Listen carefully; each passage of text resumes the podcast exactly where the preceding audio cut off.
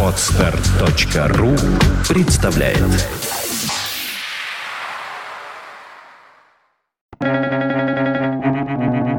Свободное радио Компьюлента Будущее уже здесь. Просто оно пока еще не очень равномерно распределено. Уильям Гибсон.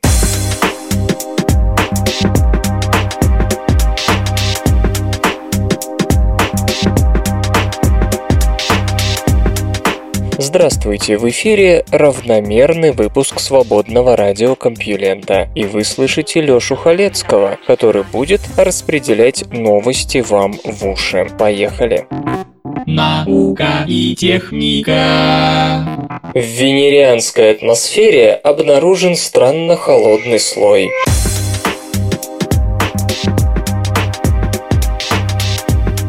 Космический аппарат Venus Express выявил на удивление холодную область в верхних слоях венерианской атмосферы, где углекислый газ способен превратиться в лед или снег.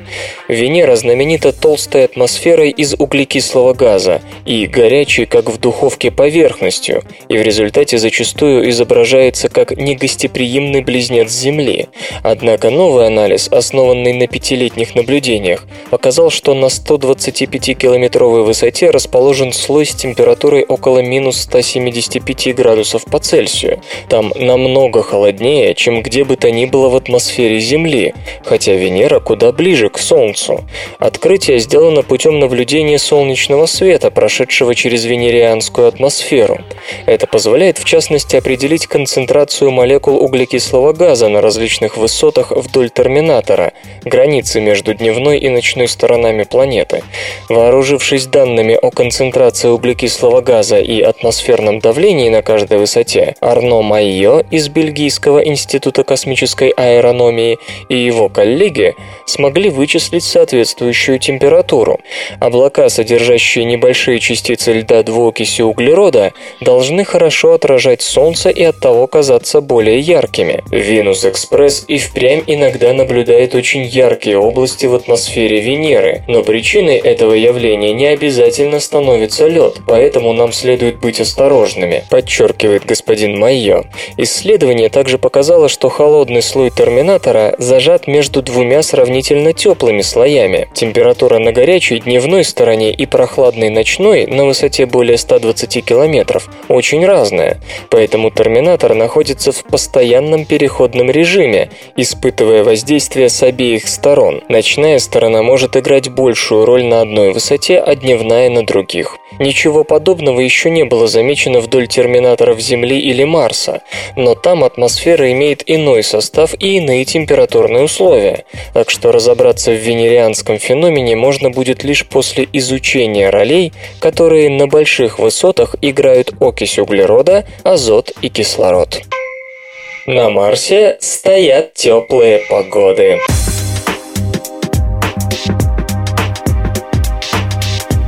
Марсоход Curiosity наслаждается на Красной планете хорошей теплой погодой, хотя до весны еще далеко. Бортовая метеорологическая станция Remote Environment Monitoring Station, сокращенно REMS, показывает, что во второй половине дня температура воздуха достигает аж 6 градусов Цельсия, а в целом температура выше нуля держится больше половины марсианских суток. Результаты несколько неожиданные, ибо в кратере Гейла, расположенном в 4,5 градусах к югу от экватора, еще стоит зима. Именно там находится сейчас Curiosity, севший в начале августа. Основной целью ровера остается выяснение вопроса, мог ли и может ли кратер поддерживать микробную жизнь. Большинство исследователей считают, что сегодняшний Марс чересчур сух и холоден, чтобы надеяться найти там жизнь в известных нам формах. Но, быть может, им придется придется пересмотреть свои гипотезы, когда они узнают, что в действительности весной и летом на Красной планете довольно тепло. Если нынешняя тенденция сохранится, можно ожидать температуры в районе 20 градусов. Но говорить об этом рано. Возможно, зарегистрирован лишь аномальный всплеск. Хотя днем на Марсе царит относительно приятная погода, у ночи этого не скажешь. Перед рассветом температура воздуха падает до минус 70 градусов по Цельсию. Столь сильные перепады вызваны тем, что Красная планета с большей охотой нагревается и остывает, чем Земля, из-за очень тонкой атмосферы и повсеместной сухости. Измерения также говорят о том, что в кратере Гейла атмосферное давление находится на подъеме. Эта информация соответствует ожиданиям ученых. Зимой Марс становится достаточно холодным, чтобы на полюсах замерзал диоксид углерода, формируя сезонные шапки из сухого льда. Поскольку атмосфера при этом лишается своего главного компонента, вымораживание приводит к снижению давления. Действительно, когда Curiosity сел на Красную планету, среднее давление находилось в районе самой низкой точки, около 730 паскалей в первые три недели, а сейчас оно повысилось до 750 паскалей.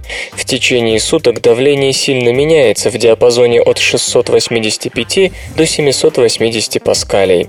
Просто сравните, среднее атмосферное давление на уровне моря на нашей планете равно 101 325 паскалям, примерно в 140 раз больше. Биоинженерный фермент полностью останавливает рост раковых опухолей.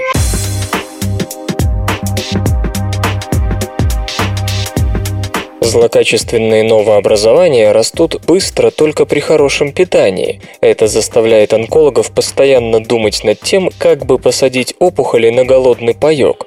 Зная, что раковые клетки потребляют значительно больше метионина, чем их здоровые экс-родственники, ученые создали новый фермент, способный эффективно разлагать эту аминокислоту. В экспериментах на мышах использование синтетического протеина привело к полной остановке роста агрессивных раковых опухолей. Давно и хорошо известно, что ограничение доступа к метионину позволяет справиться с бесконтрольным ростом опухолей. Идея не нова. Более того, у нее уже было вполне реальное воплощение. Фермент метионин гамма-лиаза, MGL, производимый почвенной бактерией Pseudomonas putida, специализируется на эффективном разрушении метионина. При его внутреннем введении грызунам и приматам наблюдалось резкое падение уровня аминокислоты в крови, а раковые опухоли прекращали развиваться. Таким образом, практическая значимость идеи была полностью обоснована. Но, к сожалению, фермент бактериального происхождения вызывал особенно резкую иммунную реакцию у приматов, что автоматически исключало белок из списка потенциальных лекарств.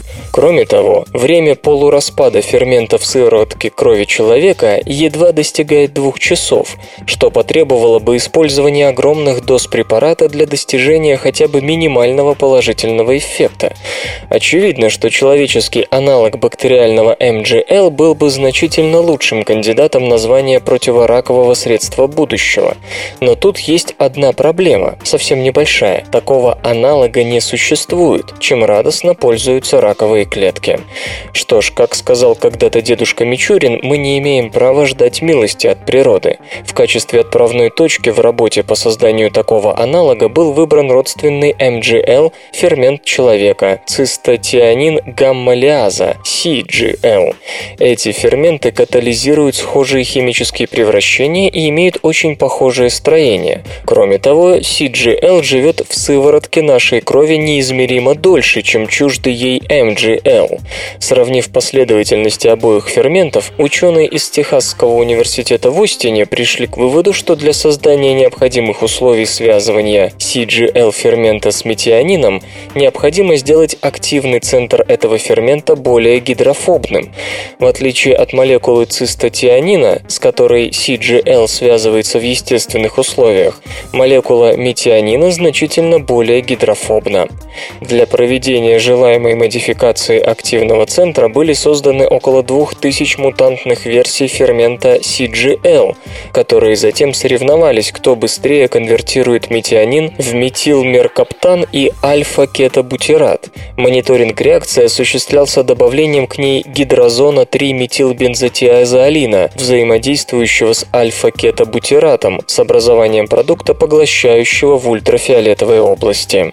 В результате был выбран самый эффективный фермент, который отличался от исходного всего на 3 аминокислоты со временем полураспада в сыворотке крови равным 78 часам. Чтобы оценить эффективность действия нового фермента на раковые опухоли, ученые провели серию внутривенных инъекций мышам трижды в неделю в течение четырех недель. В экспериментах участвовали опухоли нервных клеток человека, наиболее быстро развивающийся тип рака, вживленные грызунам. И вот результат. Концентрация метионина в крови зверьков, которая в начале эксперимента составляла 124 микромоли, упала до 6 микромолей. Раковые опухоли у мышей контрольной группы за отчетный период выросли в 3-4 раза, а у их собратьев, по несчастью, получивших новый метионин разрушающий фермент, размер опухолей не изменился. Словом, результат более чем поразительный. Чтобы победить человека, компьютеру пришлось ошибиться.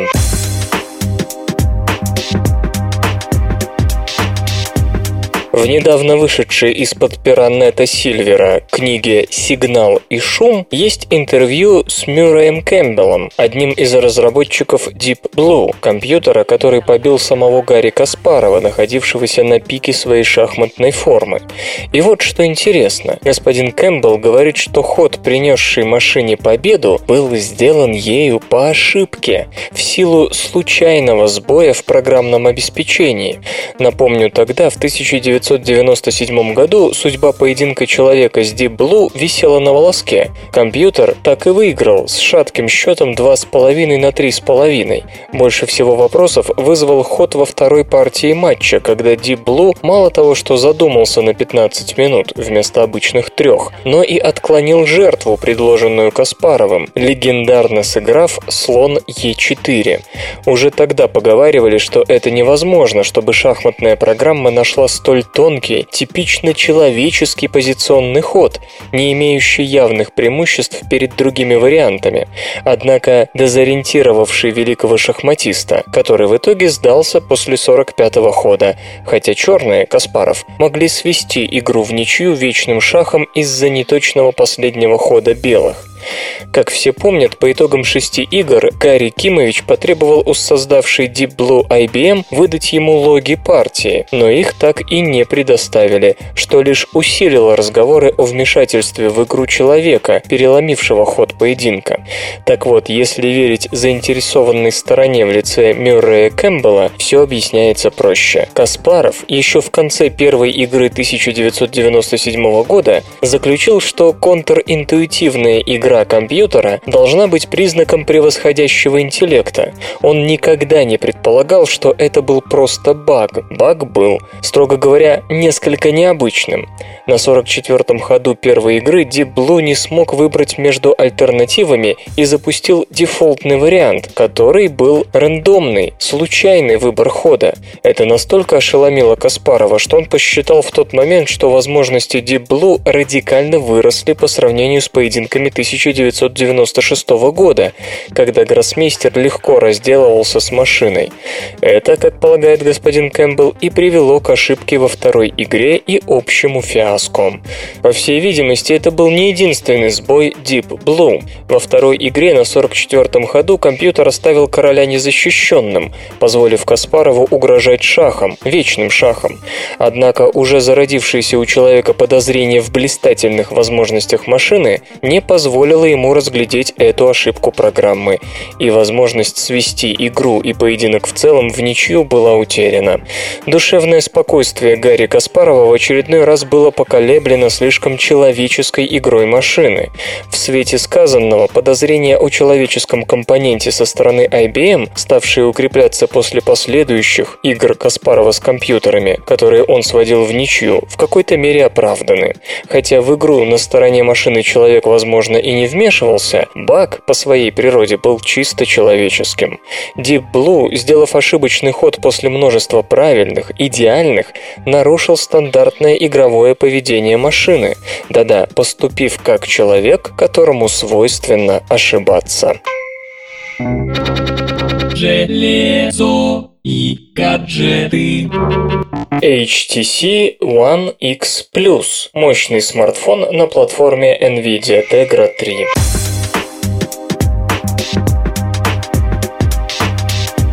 Компания HTC анонсировала сегодня флагманский коммуникатор One X Plus под управлением операционной системы Android 4.1 Jelly Bean, дополненной фирменным пользовательским интерфейсом Sense 4 Аппаратная основа новинки – платформа NVIDIA Tegra третьего поколения. Она включает процессор с четырьмя основными вычислительными ядрами, тактовая частота 1,7 ГГц, вспомогательным низковольтным ядром и интегрированным графическим контроллером. Объем оперативной памяти составляет 1 ГБ. Гуглофон наделен сенсорным дисплеем Super LCD 2 размером 4,7 дюйма и формата 720 на 1280 точек с защитным стеклом Gorilla Glass 2, а также 64 гигабайтами интегрированной флеш-памяти. Есть две камеры, фронтальная разрешением 1,6 мегапикселя с функцией записи 720p видео и 8-мегапиксельная тыловая со светодиодной вспышкой и автофокусом, поддерживающая запись видео в формате 1080p. Аппарат несет на борту адаптеры беспроводной связи Wi-Fi и Bluetooth 4.0, микрочип NFC, приемник систем спутниковой навигации GPS GLONASS, гироскоп, цифровой компас, датчик ориентации, близости и освещенности. Упомянутый порт microUSB USB 2.0 и 3,5 мм гнездо для наушников. Модель One X Plus рассчитана на использование в мобильных сетях HSPA WCDMA, а также GSM GPRS Edge. Также поддерживается LTE. Питание обеспечивает аккумуляторная батарея емкостью 2100 мАч. Смартфон весит 135 граммов. Его размеры 134 на 70 и на 9 мм. В продажу на европейском рынке новинка поступит в ноябре, цену производитель пока не уточняет. Эти забавные ученые. Однажды Ньютона спросили, как долго он формулировал свои законы. Великий ученый ответил, что его законы очень просты, сформулировал он их очень быстро, но перед этим ему пришлось довольно долго думать. Наука и техника. Жидкий воздух как основа для промышленного хранения энергии.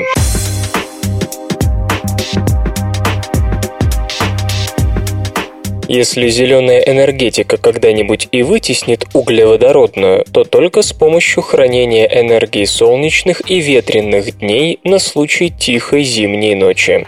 Но в чем ее хранить? Гидроаккумулирующие электростанции не очень хороши для компактных, плотно заселенных стран, вроде той же Великобритании. Литиевые аккумуляторы емкостью всего в 1 гигаватт-час будут стоить 700 миллионов долларов и требовать замены замены каждые 6 лет. Мы уже рассказывали о попытке запасти энергию ветряков при помощи сжатого воздуха, но метод хорош только в том случае, если у вас есть возможность опустить пневмоаккумуляторы на сотни метров под воду, где давление огромно, и сжимать воздух, запасая в нем энергию, можно куда эффективнее, чем на поверхности. Вариант, предлагаемый британцем Питером Диарманом, некогда гаражным изобретателем, а теперь просто владельцем фирмы Diarman Engine, не привязан географически к морю. Он основывается на решении новатора для машин с двигателем внутреннего сгорания. Энергия запасается в сжиженном воздухе, из которого предварительно при сжижении удалены углекислый газ и водяной пар. Иначе они станут твердыми и помешают работе системы. Оставшие Получившаяся смесь, состоящая в основном из азота, охлаждается примерно до минус 190 градусов по Цельсию. По мере необходимости криогенную емкость разгерметизируют, и охлажденный воздух расширяется, приводя в движение двигатель или турбину. Решение для хранения электроэнергии в промышленном масштабе отличается одним, но весьма существенным изменением. Вы верно уже догадались, что описанная схема сжижения, хранения и испарения имеет много точек, в которых возможны потери.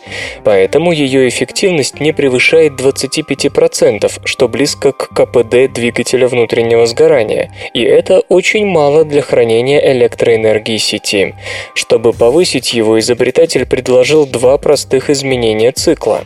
Во-первых, емкости с жидким воздухом должны находиться рядом с градирнями тепловых электростанций, чтобы тепло от них увеличивало расширение воздуха в турбине и тем самым повышало количество получаемой от нее энергии. Таким образом, тепловые потери теплоэлектростанции, то бишь низкопотенциальное тепло, используются для производства электричества, а не рассеиваются в атмосферу. Другая модификация – пропускание охлажденного воздуха, остающегося в качестве отходов криогенного процесса, через последовательные емкости с гравием, дешевым материалом с высокой воздухопроницаемостью и теплоемкостью.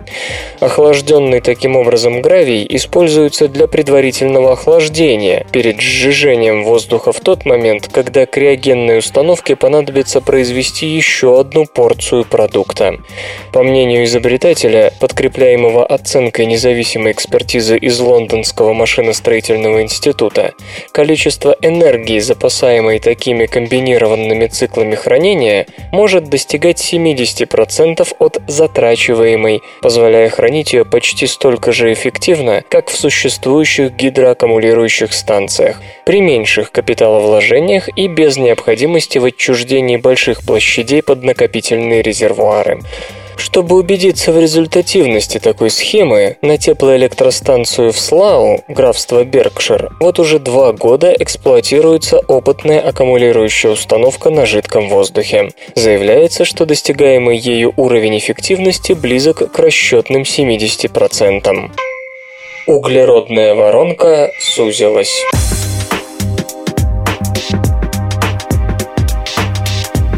Большинство климатических моделей предсказывает, что мировой океан и растения поглотят примерно половину того углекислого газа, который мы выбросим в атмосферу. Однако исследователи сообщают, что в действительности способности растений сильно преувеличены, ибо количество питательных веществ в почве ограничено. Поскольку растения потребляют СО2 в процессе фотосинтеза, возникла гипотеза о том, что они сыграют роль большой сточной трубы, в которой которую вылетит значительная часть двуокиси углерода, образовавшейся при сжигании ископаемого топлива. Некоторые ученые даже предположили, что увеличение атмосферной концентрации СО2 благотворно скажется на растениях, мол, зелень будет расти более активно, поглощая еще больше этого парникового газа. Климатические модели считают, что мировой океан съел около 30% СО2, выпущенного за последние полтора-ста лет, а на сухопутные растения пришлось еще 30%. Однако экологи Питер Райх и Сара Хобби из Университета Миннесоты, США, напоминают, что помимо углекислого газа растениям нужны также азот и фосфор, и до сих пор никто не подумал проверить, достаточно ли в почве этих веществ, чтобы зеленые друзья росли в ногу с увеличением выбросов. Но давайте извиним ученых, ибо они не сделали этого не из ленности, а в связи с кошмаром кошмарной сложностью задачи. Райх и Хобби поставили грандиозный 13-летний эксперимент на 296 открытых участках, вырастив многолетние культуры при нормальных и повышенных концентрациях СО2 в воздухе и азота в почве. Мы не смогли изобрести машину времени, извиняется господин Райх, поэтому просто создали атмосферу 2070 года над некоторыми участками. Выяснилось, что травы, которые росли в условиях повышенной концентрации того и другого оказались вдвое выше тех, что получали дополнительную дозу одного только СО2. У нынешней науки пока нет твердого понимания сложных механизмов взаимодействия азотного и углеродного циклов, поэтому большинство моделей неадекватно отражают ограниченность питательных веществ. Это подчеркивает биогеохимик Адриан Финци из Бостонского университета США, не принимавший участие в исследовании. Но теперь у экспертов есть 13-летняя летопись одной экосистемы. Это первое масштабное полевое исследование на данную тему, но компьютерное моделирование уже проводилось. В одну из систем заложили ограниченность азота в почвах северного полушария и фосфора в земле тропиков.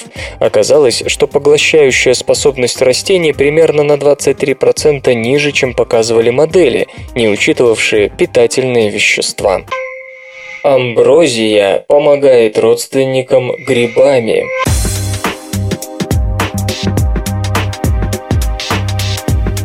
Растения амброзии каким-то образом узнают, кто растет рядом, и если это ближайший родственник, амброзия позволяет грибам микоризы распространиться так, чтобы и родственная особь могла воспользоваться их услугами.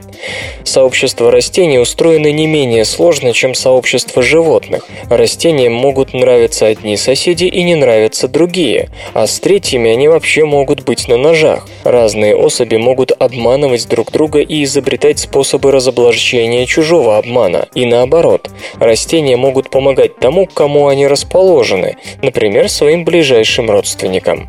Так, если амброзия полыннолистная чувствует родственную связь с теми, кто находится рядом, она помогает им с помощью грибов микоризообразователей, о чем сообщают в веб-журнале PLOS ONE исследователи из Университета Макмастера. Амброзия, как и многие другие растения, пользуются услугами грибов-симбиотиков симбионтов, которые оплетают своим мицелием корни растения, образуя так называемую микоризу. Растения дают грибам органические продукты фотосинтеза, а взамен получают минералы, питательные вещества, которыми иначе им не разжиться, и защиту от патогенов. Но микориза дает жить одним растением за счет других. Подземная гробница может оплетать корни сразу нескольких растений, и в этом случае кто-то может начать пользоваться всеми услугами, ничего не отдавая взамен, полагаясь в этом на своего соседа. То есть расплачиваться с грибами за услуги микоризы будет кто-то один, а пользоваться оба. А вот растения амброзии могут сами решать, позволять ли окружающим пользоваться их микоризой. Исследователи высаживали амброзию либо вместе с ее братьями и сестрами, либо с чужими генетически неродственными особями. Оказалось, что в случае соседей родственников грибница пышно разрасталась и распространялась на соседние корни. Содержание большой грибницы стоит недешево, но тут от нее была польза для своих же. При этом, разумеется, выгода была и у растений. Чем лучше росли грибы, тем меньше корни амброзии были поражены патогенами. Если же рядом росли какие-то чужие особи, грибница оставалась небольшой, чтобы чужаки не могли эксплуатировать ее. Это говорит о том, что в растительном сообществе существуют еще не совсем понятные для нас связи, внутри и межвидовые отношения, которые формируют облик сообщества. Не совсем понятные, потому что механизмы, лежащие в основе таких отношений, нам пока неизвестны. Вот и сейчас исследователи не могут сказать, как амброзия узнает в соседе родственника или чужого, хотя очевидно, что от расшифровки таких механизмов выиграет не только наше экологическое мироощущение, но и сельское хозяйство железо и гаджеты. Компакт-диски отмечают 30-летие.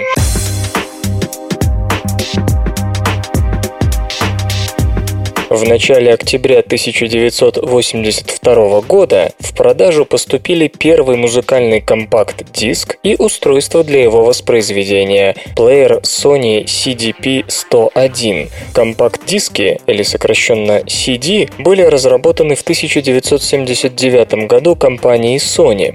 Она применяла собственный метод кодирования сигнала PCM – Pulse Code Modulation, ранее использовавшийся в профессиональных цифровых магнитофонах. В 1982 году началось массовое производство компакт-дисков на заводе в Лангенхагене, Германия. Стандартные CD имеют диаметр 12 см. Изначально они вмещали 650 мегабайт или 74 минуты звукозаписи. Примерно с 2000 стали превалировать диски объемом 700 мегабайт, на которые можно записать 80 минут аудиоинформации. Встречаются также носители емкостью 800 мегабайт, это 90 минут и больше, но распознают их далеко не все оптические приводы. Первым CD, попавшим в музыкальные магазины, стал альбом Билли Джоуэлла 52nd Street. Продажи диска начались в Японии 1 октября 1982 года. Тогда же Sony выпустила первый проигрыватель компакт-дисков CDP-101, громоздкое устройство, предлагавшееся в течение трех лет.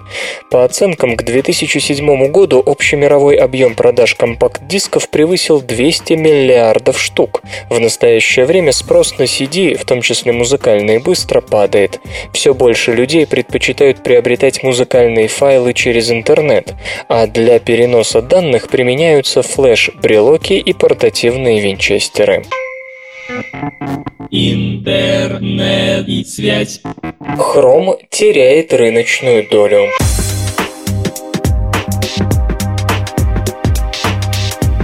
Компания Net Applications обнародовала сентябрьскую статистику по мировому рынку браузеров для персональных компьютеров и портативных устройств. Самым распространенным веб-обозревателем среди пользователей персональных компьютеров остается Internet Explorer. Его доля увеличилась с 53,6% в августе до 53,63% в сентябре. Годом ранее браузер разработки Microsoft занимал 54,39% 0,09% глобального рынка. На втором месте находится Firefox 20,08%. Месяц назад этот веб-обозреватель удерживал 20,5% рынка, а год назад 22,48%. Замыкает тройку Google Chrome с долей в 18,86%. В августе этому браузеру отдавали предпочтение 19,13% владельцев персональных компьютеров с подключением к интернету интернету, год назад 16,2. Далее следуют Safari и Opera, занимающие соответственно 5,26 и 1,62% рынка. Самым распространенным браузером для мобильных устройств остается Safari Mobile 64%. Далее следуют обозреватели для платформ Android чуть менее 21% и Opera Mini 9,5%. Музичний перепинок.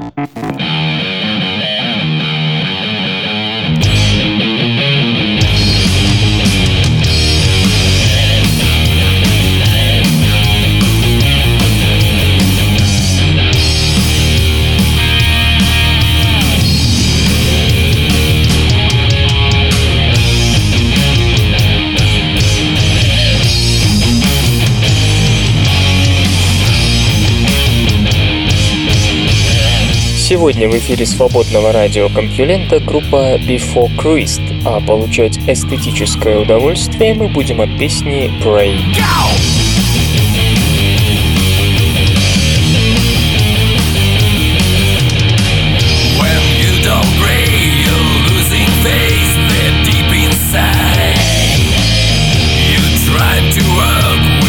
Flesh mob, you have no pride.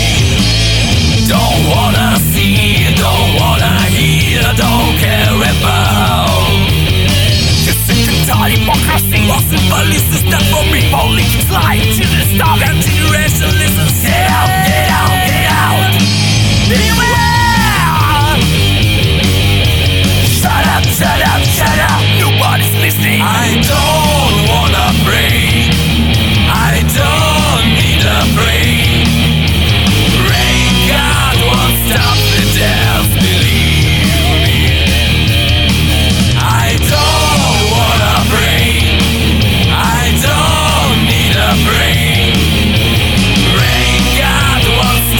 the deaf believe.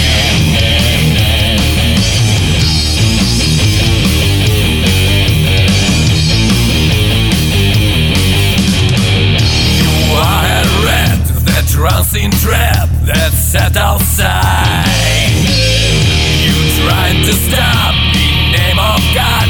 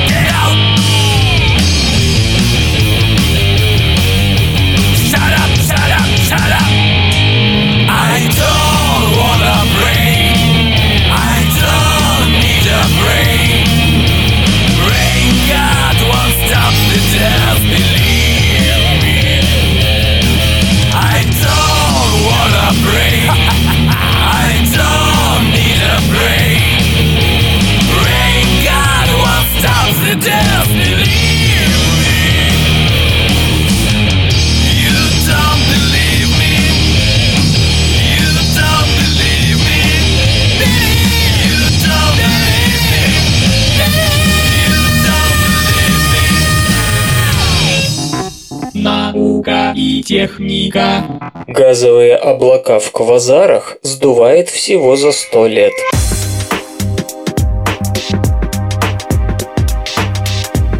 Астрономы Нортон Филитс Ак и Уильям Нильсон Брандт из Университета штата Пенсильвания вместе с группой коллег объявили, что за последние 10 лет в 19 удаленных квазарах исчезли газовые облака. Напомню, что квазары считаются активными ядрами далеких галактик, отстоящих от нас на миллиарды световых лет. Источниками их светимости в радиодиапазоне являются аккреционные диски вокруг их сверхмассивных черных дыр, которые располагаются в центре квазара. Хотя газа такие черные дыры поглощают много, притягивают они его еще больше, причем настолько, что весь он не может быть поглощен, а потому излишек извлекается так называемым квазарным ветром, дующим со скоростями до 1000 км в секунду, мощным противотоком газа, который идет в направлении обратном той части газа и пыли, что проваливается в черную дыру. Эти газовые потоки легко обнаружить по широким спектральным линиям поглощения электромагнитного излучения, попадающего к нам от самих квазаров. Чем выше скорость квазарного ветра, тем шире спектральная линия поглощения. Ширина линии поглощения зависит от масштаба эффекта Доплера. Долгое время считалось, что квазарный ветер – явление по меньшей мере долговременное. Этому способствовал и тот факт, что обычно квазары наблюдаются по одному разу. Систематические наблюдения за ними пока не ведутся. Три последних года, взявшиеся восполнить этот пробел астрономы из Пенсильвании, вооружившись данными Слоуновского цифрового обзора неба, повторно исследовали ряд ранее изученных квазаров. Информации набралось по 582 квазарам с широкими спектральными линиями поглощения, то есть с квазарным ветром. Так вот, 19 из них, что имели квазарный ветер еще в 2009-2011 годах по локальному календарю Земли, к нынешнему году широких спектральных линий не показали. Ветер закончился. Получается, что примерно 3% исследованных квазаров, в основном за последние три года, когда была проведена большая часть наблюдений, компаний полностью переместили своим ветром весь избыточный газ от дисков вокруг центральной черной дыры. В том случае, если перед нами нормальное явление, а квазары расположены далеко друг от друга и вряд подвержены воздействию общих сторонних факторов, следует предположить, отмечают ученые, что облако газа вокруг центральной черной дыры существует в среднем 100 лет, совсем немного по астрономическим меркам, а значит процессы поглощения вещества, происходящие там, весьма быстры и энергичны, в куда большей мере, чем представлялось. Электродинамическая фрагментация вдохнет в бетон вторую жизнь.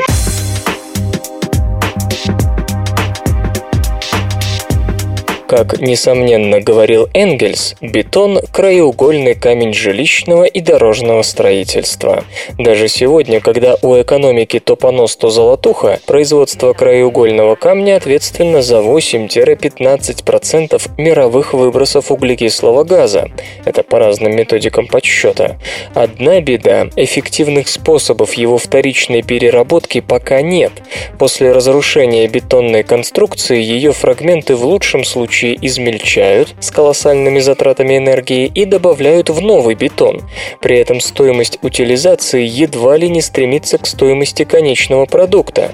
А ведь отходов, таких только, к примеру, в Германии, каждый год образуется более 130 миллионов тонн. Исследователи из Института строительной физики общества Фраунгофера, Германия, попробовали использовать для вторичной переработки самого распространенного строительного материала процесс, появившийся в нашей стране в сороковых, однако положенный в ту эпоху под сукно из-за общей низкой востребованности технологий утилизации. Речь идет об электродинамической фрагментации. Тогда, более 70 лет назад, в СССР было установлено, что электрическая прочность, предел при достижении которого диэлектрик начинает проводить электрический ток, не является константой. В зависимости от длительности приложенного разряда она изменяется, причем у жидкостей и твердых веществ веществ в разной степени. Уже при длительности электрического импульса в 500 наносекунд и менее, электрическая прочность воды становится выше, чем у большинства твердых веществ. Словом, если кусок бетона положить под воду и приложить к нему импульс длительностью, к примеру, в 150 наносекунд, разряд пойдет по линии наименьшего сопротивления, через бетон, а точнее по границе между гравием и цементным компонентом.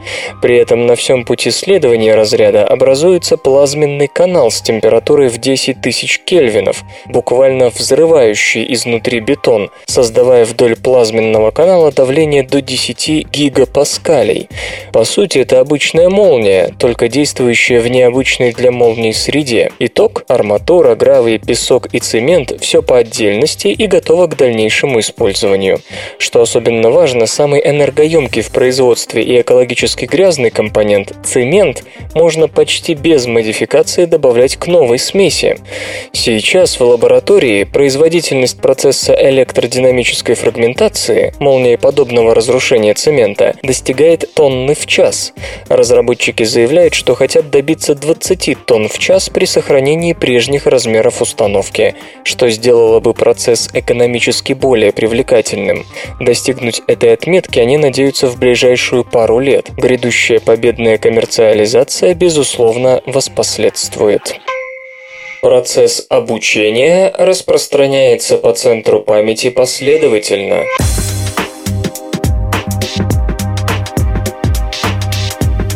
Швейцарским исследователям удалось увидеть, как разные этапы обучения соответствуют разным областям гиппокампа.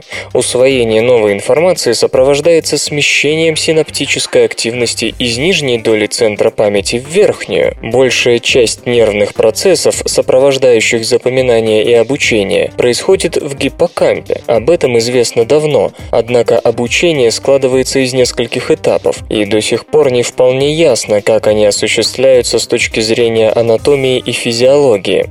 Стадии эти можно описать на примере крыс. Скажем, когда крыс учат находить в водном лабиринте островок, на который можно выбраться, животные сначала плавают, исследуя всю водную территорию, и рано или поздно натыкаются на сушу. В следующий раз они уже будут искать этот островок на определенной площади, то есть сузят район поиска. Наконец, через какое-то время животные станут целенаправленно плыть в нужном направлении. То есть, обобщая, сначала индивидуум впервые сталкивается с чем-то новым, затем он постепенно привыкает к этому, и вот, наконец, уже четко знает, как надо поступать в подобных обстоятельствах. Эти этапы обучения повторяются у любого животного и занимают примерно одинаковое время, то есть очевидно, что такая схема запоминания закреплена в мозгу. Кроме того, точно так же происходит запоминание и у человека, а это значит, что эта схема характерна для всех млекопитающих. Логично было бы предположить, что за каждый этап отвечает вполне определенная функциональная зона мозга, и ученым из Института биомедицинских исследований имени Фридриха Мишера, Швейцария, удалось узнать, где эти зоны находятся. Обучение, усвоение новой информации сопровождается появлением новых синапсов, с помощью которых формируются новые нейронные цепи. В своих экспериментах нейробиологи пытались определить порядок формирования новых синапсов в гиппокампе крыс, которых заставляли найти сушу в бассейне с водой. Сам гиппокамп можно разделить на три зоны – нижнюю, промежуточную и верхнюю. При том, что общая архитектура нервных цепей во всех трех участках схожа, их нейроны различаются по генетической активности и функциям. То есть тут существуют все предпосылки к тому, чтобы эти три зоны выполняли разные задачи, но работая при этом на один глобальный результат. В статье, опубликованной в журнале Nature Neuroscience, авторы описывают, как процесс обучения движется от нижней доли гиппокампа через промежуточную к верхней. Когда животное оказывается в новом окружении, сильнее всего синапсы образуются в маховидных волокнах нижней доли. Когда первая порция информации усвоена и поведение меняется в первый раз, интенсивное синапсообразование захватывает промежуточную долю. Наконец, когда у крысы складывается точная карта местности, которая подсказывает ей, куда плыть, в гиппокампе активизируется верхняя доля. Исследователи убеждены, что такой же трехступенчатый процесс сопровождает усвоение вообще любой задачи. Более того, точно так же процесс обучения и запоминания происходит у человека, поэтому эти данные могут быть очень полезны медикам, которые занимаются расстройствами высших когнитивных функций. Но, как бы там ни обстояли дела с человеческой памятью, авторам работы действительно впервые удалось настолько детализировать процесс запоминания, сопоставив его этапы с нейрофункциональными изменениями в мозгу. Железо и, и, и, и, и, и гаджеты. Sharp начинает производство дисплеев формата Full HD для смартфонов.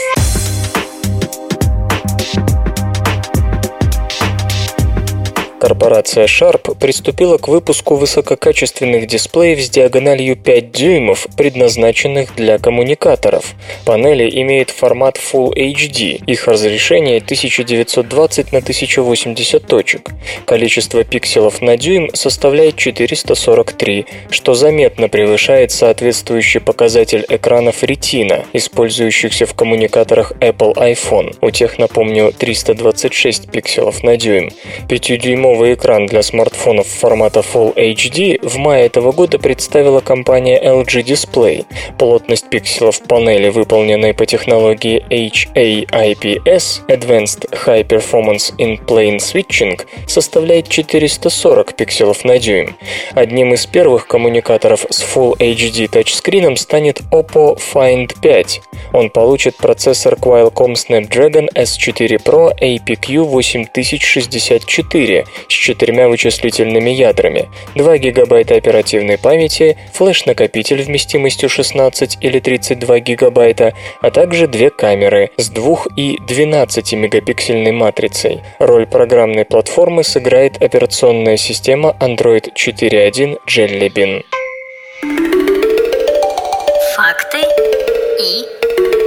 Арктики. Знаете ли вы, что самый большой айсберг был замечен в Антарктиде в 1956 году? Длина его была 350 километров, а ширина 40. Если учесть, что около 90% айсберга находится под водой, нетрудно посчитать, что в этой ледяной горе было столько пресной воды, сколько Волга дает Каспийскому морю за 7 лет. Наука и техника. Иммунные киллеры помогут победить ожирение и диабет.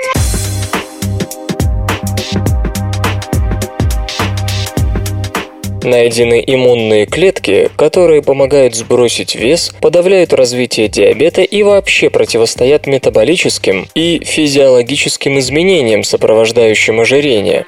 Ожирение приводит не только к сердечно-сосудистым проблемам и диабету. Известно, что люди с избыточным весом хуже сопротивляются инфекционным болезням, то есть ожирение, очевидно, как-то связано с ослабленным иммунитетом. Это навело исследователей из медицинского центра центра Диаконицы Бет Израиль на мысль, что стимуляция иммунитета наоборот поможет бороться с избыточным весом. Оставалось лишь найти среди множества иммунных молекул и клеток те, что связаны с ожирением.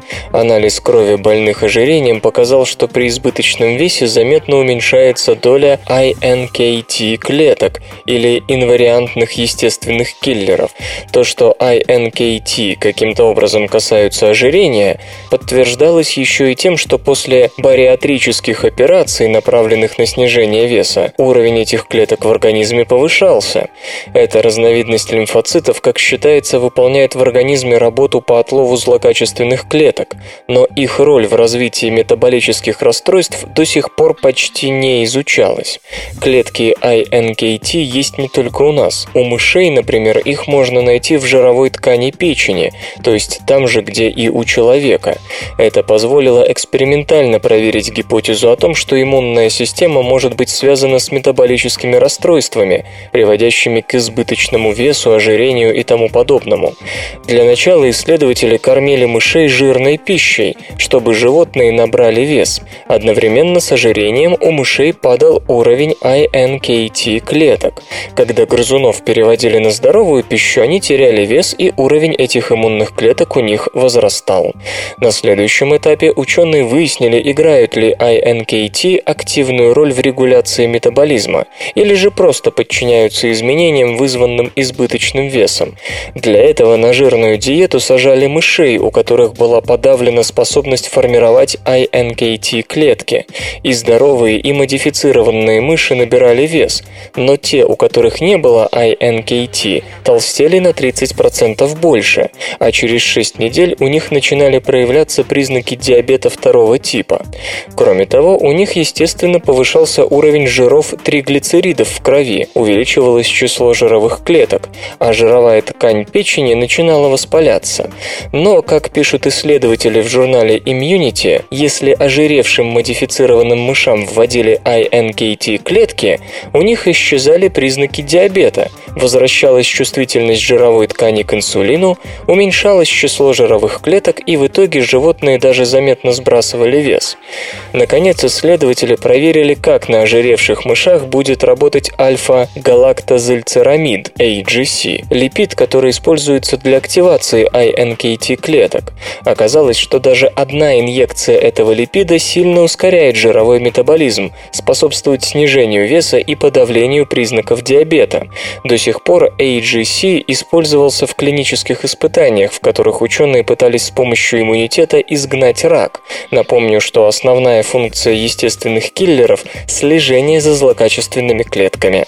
Теперь же, надо думать, это соединение будет пользоваться повышенным вниманием со стороны тех, кто изучает метаболические расстройства. Прозрачная почва сделает тайное явным.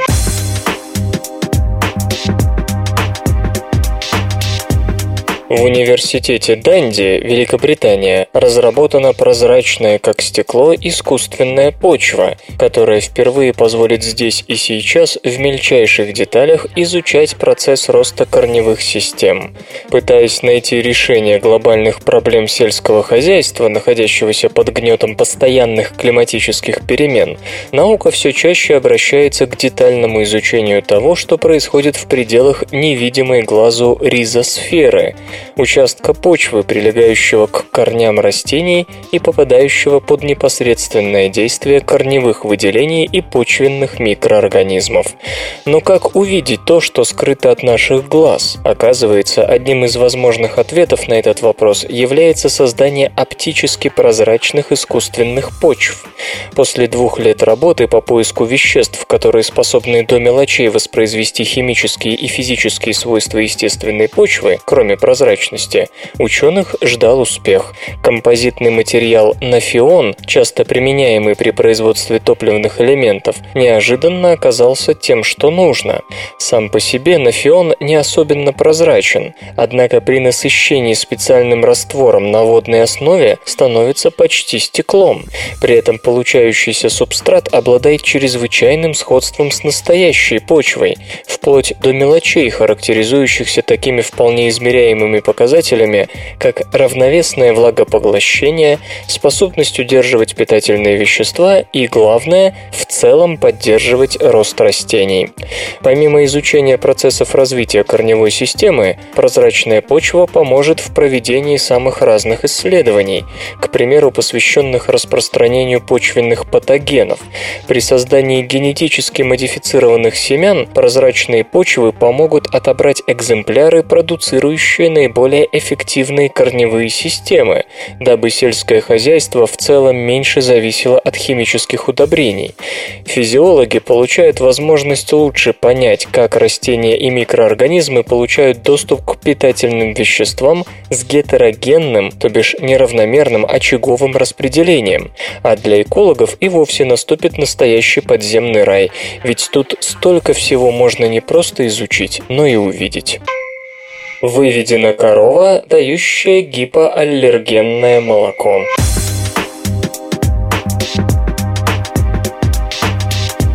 Исследователи из компании Ag Research, Новая Зеландия, используя методы генной инженерии, создали корову Дейзи. Она производит молоко, почти не содержащее белка бета-лактоглобулина, который способен вызывать аллергические реакции на коже, в пищеварительной и дыхательных системах, особенно у младенцев.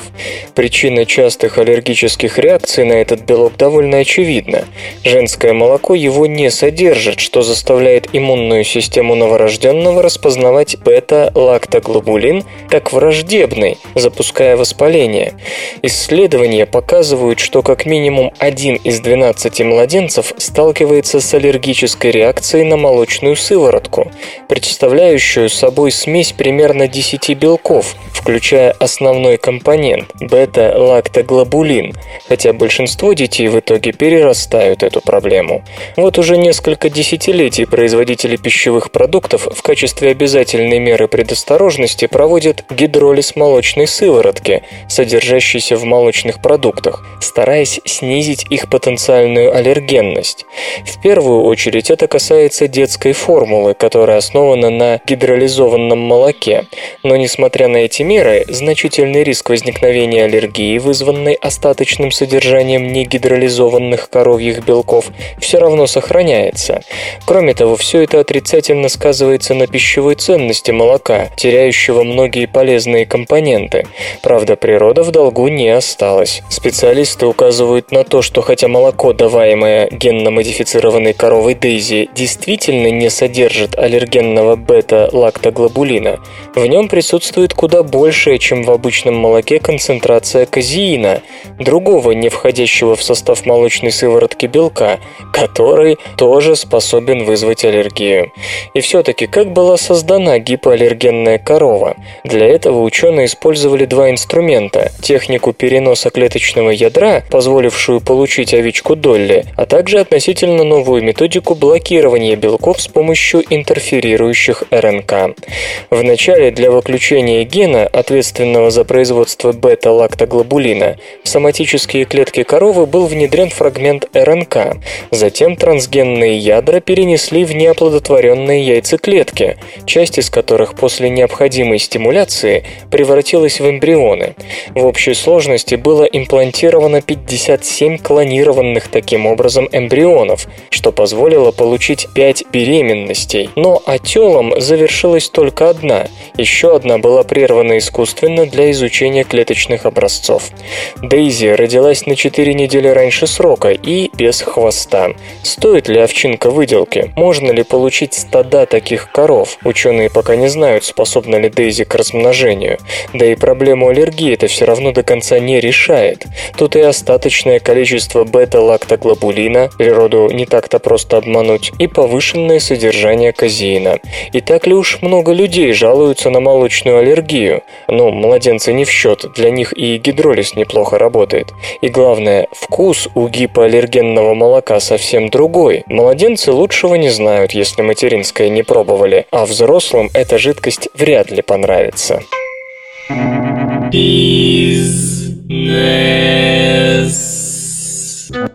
Планшеты есть почти у четверти взрослых американцев.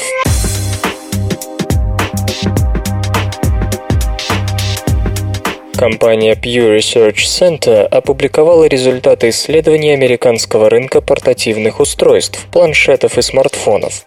По оценкам, планшеты есть у 22% совершеннолетних жителей США, что вдвое больше по сравнению с прошлым годом.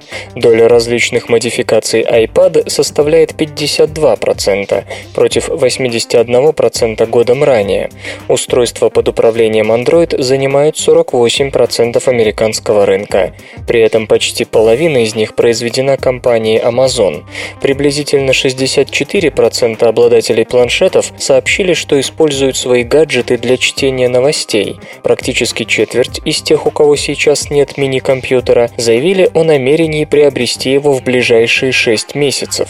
Коммуникаторы на различных программно-аппаратных платформах есть у 44% взрослых американцев, против 35% в мае 2000 2011.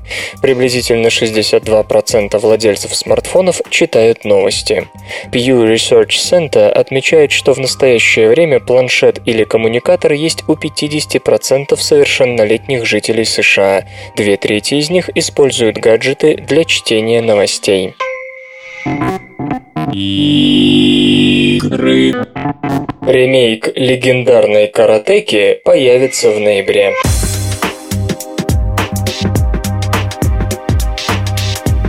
Обновленная, то есть, понятно, конечно, совершенно новая, другая версия классической игры о боевых искусствах «Каратека» поступит в продажу уже в ноябре, об этом сообщает Джордан Мехнер.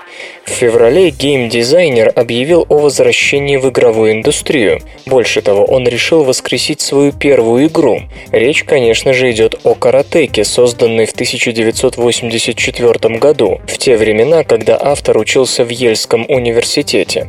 Что что ж, изданная компанией Brother Band и ставшая настоящим хитом, игра возвращается. Первыми ремейк получат пользователи Xbox 360. Господин Мехнер сообщил, что продажи в консольной сети Xbox Live стартуют 14 ноября. Разработка также ведется для приставок PlayStation 3 и Wii U. Но дата релиза пока не называется. Проект создается совместно с небольшой калифорнийской студией Liquid Entertainment. За художественную составляющую отвечает Джефф Мацуда, работавший над мультсериалами The Batman и Jackie Chan Adventures. Музыку написал Кристофер Тин, тот самый, что удостоился Грэмми за саундтрек Civilization 4. Говорят, что несмотря на все технические изменения, суть игры осталась прежней. В феврале Джордан говорил, что хочет сохранить простоту игры, тот самый дух немого кино. Злой правитель Акума пленил принцессу Марико легко. Нам же предстоит победить всех приспешников Акумы, чтобы в финале сразиться с самим похитителем и спасти девушку. Свободное радио Компьюлента.